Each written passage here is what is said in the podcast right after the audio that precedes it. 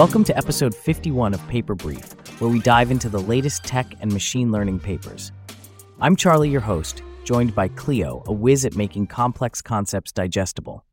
Today we're discussing fusion frames, efficient architectural aspects for text to video generation pipeline.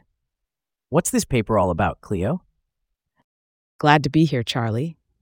Fusion Frames is a promising dive into improving text to video generation. It's built on a foundation of text to image models, but with a keen focus on video content. The creators designed a two stage pipeline one for generating keyframes, crucial moments of the video, and another for interpolating frames to create smooth motion. Interesting.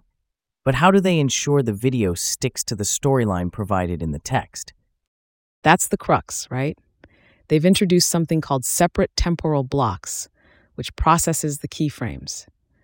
Their experiments show that these blocks are more effective than traditional methods for maintaining visual quality and dynamic consistency.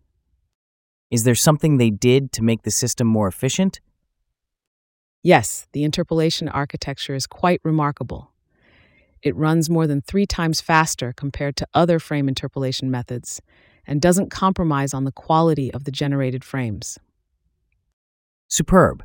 Did the framework yield any notable results? Indeed, it did.